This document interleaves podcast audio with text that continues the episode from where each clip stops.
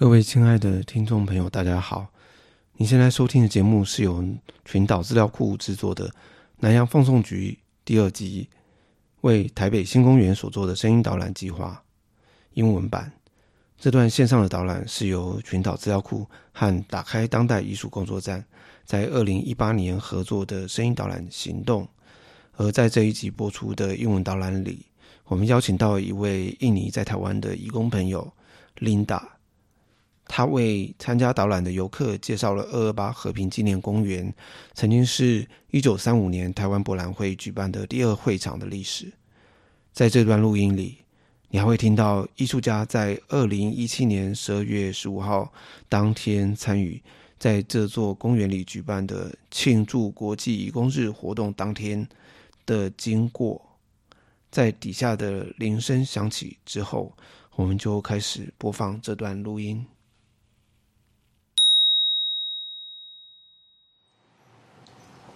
When you listen to this audio guide, it was an important day for me. It's the International Migrant Workers Day on December 17 2017. Although it had been drizzling in Taipei City since morning with no sign of stopping, the workers and migrants from different countries will still eagerly fill this park in many ways. There are different things happening here in the same time. Some migrant workers from Indonesia were doing a performance near the pavilions. On the stage, a group of Vietnamese women migrant workers had just finished singing. You could also find cuisines from countries of Southeast Asia, where many of the migrant workers were originated. I came here to work, and I am also coming from the South. Though I don't think I need to specify my identity or origin, I'll tell you the reason later. For now, I am just your guiding voice. What you see now is one of the oldest material structures in this park. This amphitheater was built by the Japan colonial regime in Taiwan in 1935 as part of the facility for Taiwan Expo. In 1935, Japan colonial regime held Taiwan Expo in this park to celebrate the 40 years of their governance upon Taiwan. At 10:30 in the morning of October 10, 1935, the sound of gunshots and fireworks filled the air. The opening ceremony for Taiwan Expo was held in Taihoku City Public Auditorium, or what is now known now as Zhongshan Hall. The location is a bit distant from the amphitheater. After that, we would hear the sound of aircraft flying over us, very closely. And then, small pieces of colored paper immediately fell from the sky. As we looked up to the sky, we would notice a huge flock of pigeons were released to the sky. How ironic, isn't it? The pigeons, as the symbol of peace, were circling around along with the aircrafts, and sounds of gunshots are the technology for war.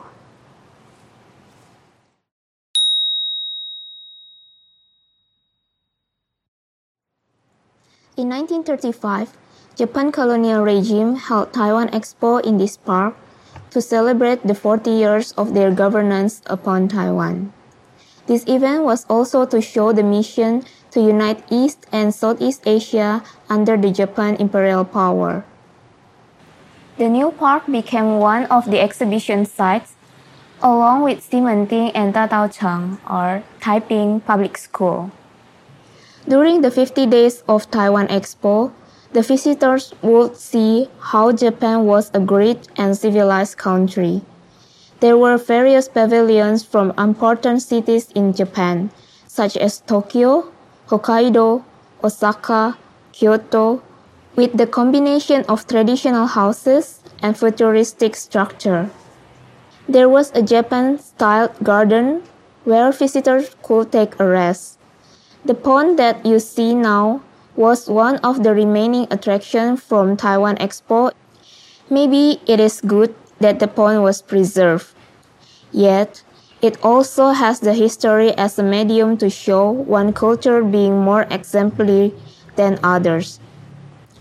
To wander around this park is also to move across time and stories. Each person who visits the park will have his or her own memories, as well as practice of occupying the space. Everyone in the park moves or stops according to his or her own will. Yet, we share the same place. How can these moments of common presence become modes of acting together?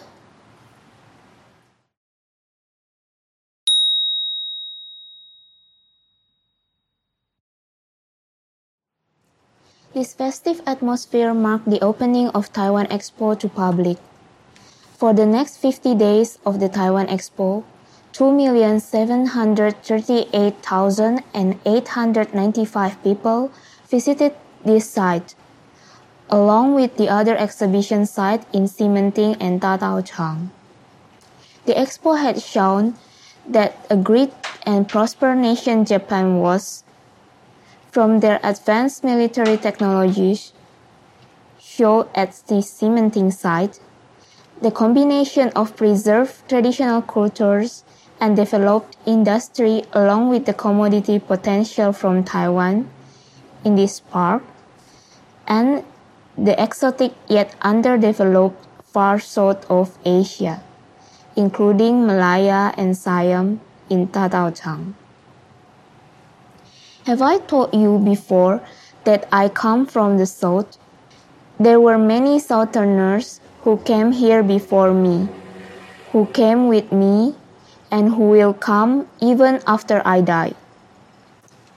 For Japan colonial regime, occupying Taiwan means establishing the military and economic base in the south and to further expand the empire to southern hemisphere of Asia. Because Taiwan is located in the southwest of Japan Sea, I find the same irony that imperialism is also the driving force, which created the South-South movement of people, commodity, and imaginaries. You can imagine we were still in the middle of International Migrant Workers' Day event in 228 Peace Memorial Park. The performance of the stage has finished. More and more people started to gather in front of the stage.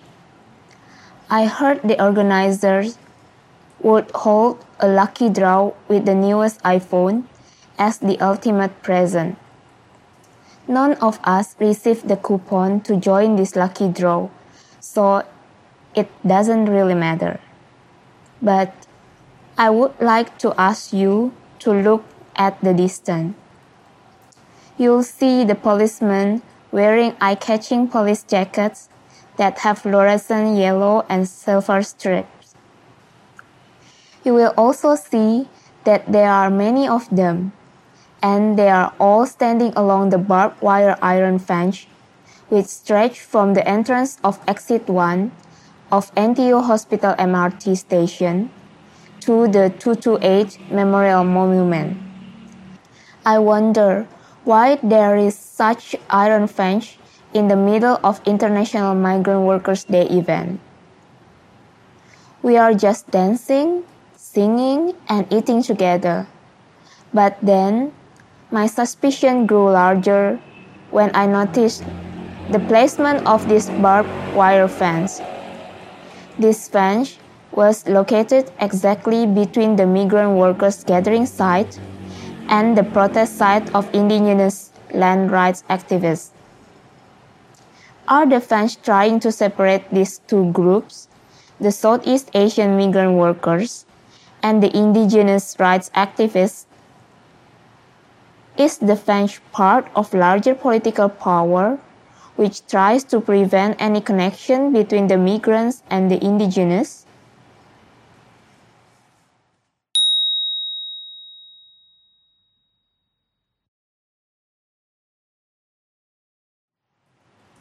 I am also from the south.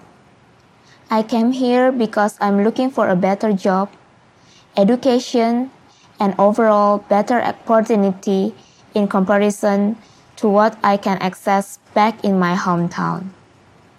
I'm a migrant here. I might not be a citizen here, but I live here for a really long time. Although I live here, I don't own the same right as regular citizen of Taiwan. Many others said, this is because I don't belong here. I don't look like I belong to this place. I don't talk like I belong here. Yet, every time I pass by the exit one and see the banners from the indigenous rights movement, I feel a resonance which connects us. I feel they are telling me something or telling us something, even speaking for us, speaking our possible collective struggle. I still keep the yellow sticker he or she gave me. It said, No one is outsider. How could this become possible?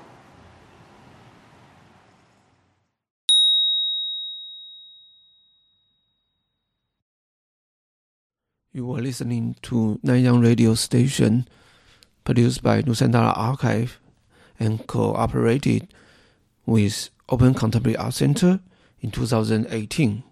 欢迎回到南洋放送局第二集的录音。您刚刚听到了由群岛资料库和打开当代艺术工作站在二零一八年合作的声音导览计划。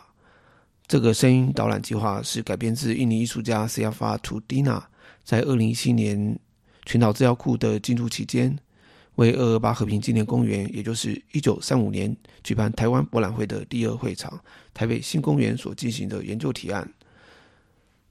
而在这一集的下半段，我们邀请到了艺术家欧秀仪继续导览台北新公园的历史。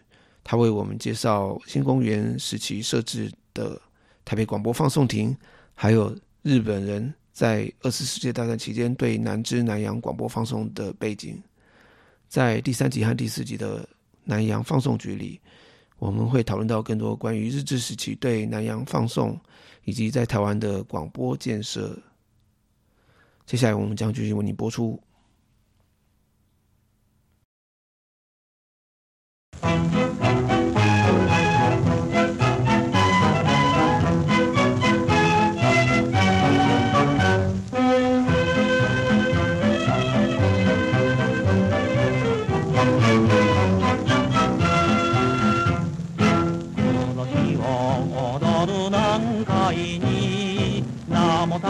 サンゴの緑濃く水は島に輝きて伊勢と今や四十年夏に愛もに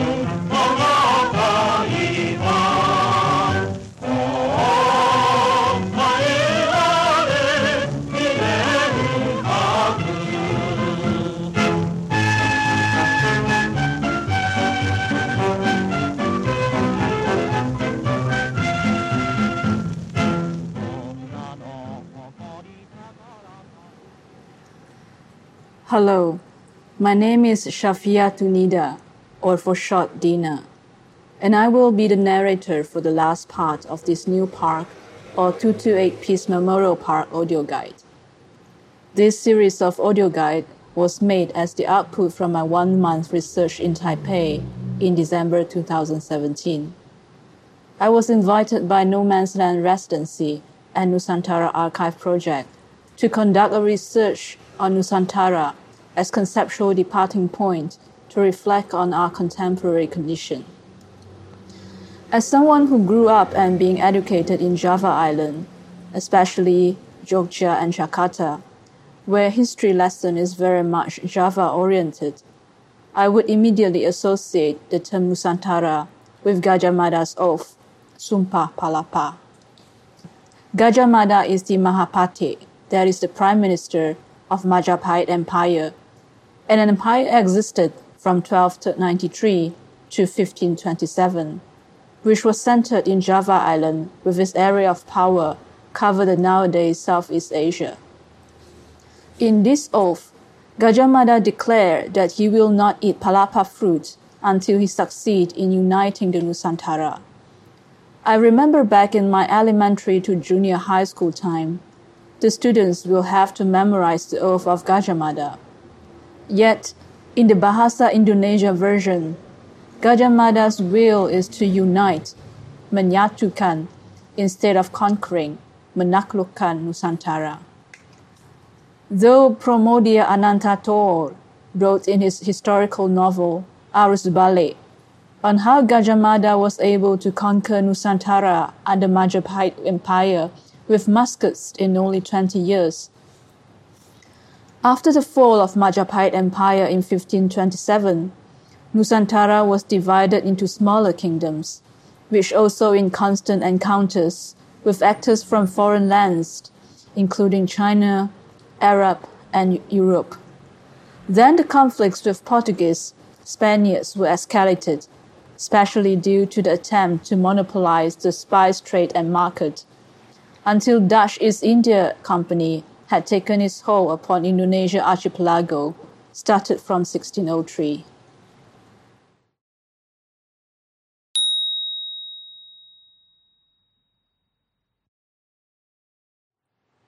Have you arrived at Taiwan radio broadcasting booth that was built by Japanese colonial government?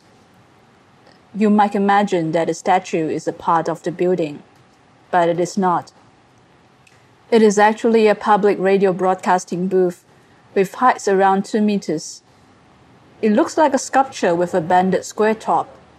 The top for me is similar to the black hat which students wear during their graduation ceremony. If you have arrived at this Taiwan radio broadcasting booth, find a place to sit. If you still need time to find it, pause this audio here. This booth was used to broadcast programs of Japanese colonial government radio station to the public. It was built in 1934 because there were not so many families that have their own radio. The Japanese government chose some public sites to install the radio broadcasting booth near the radio station in Taipei and other cities.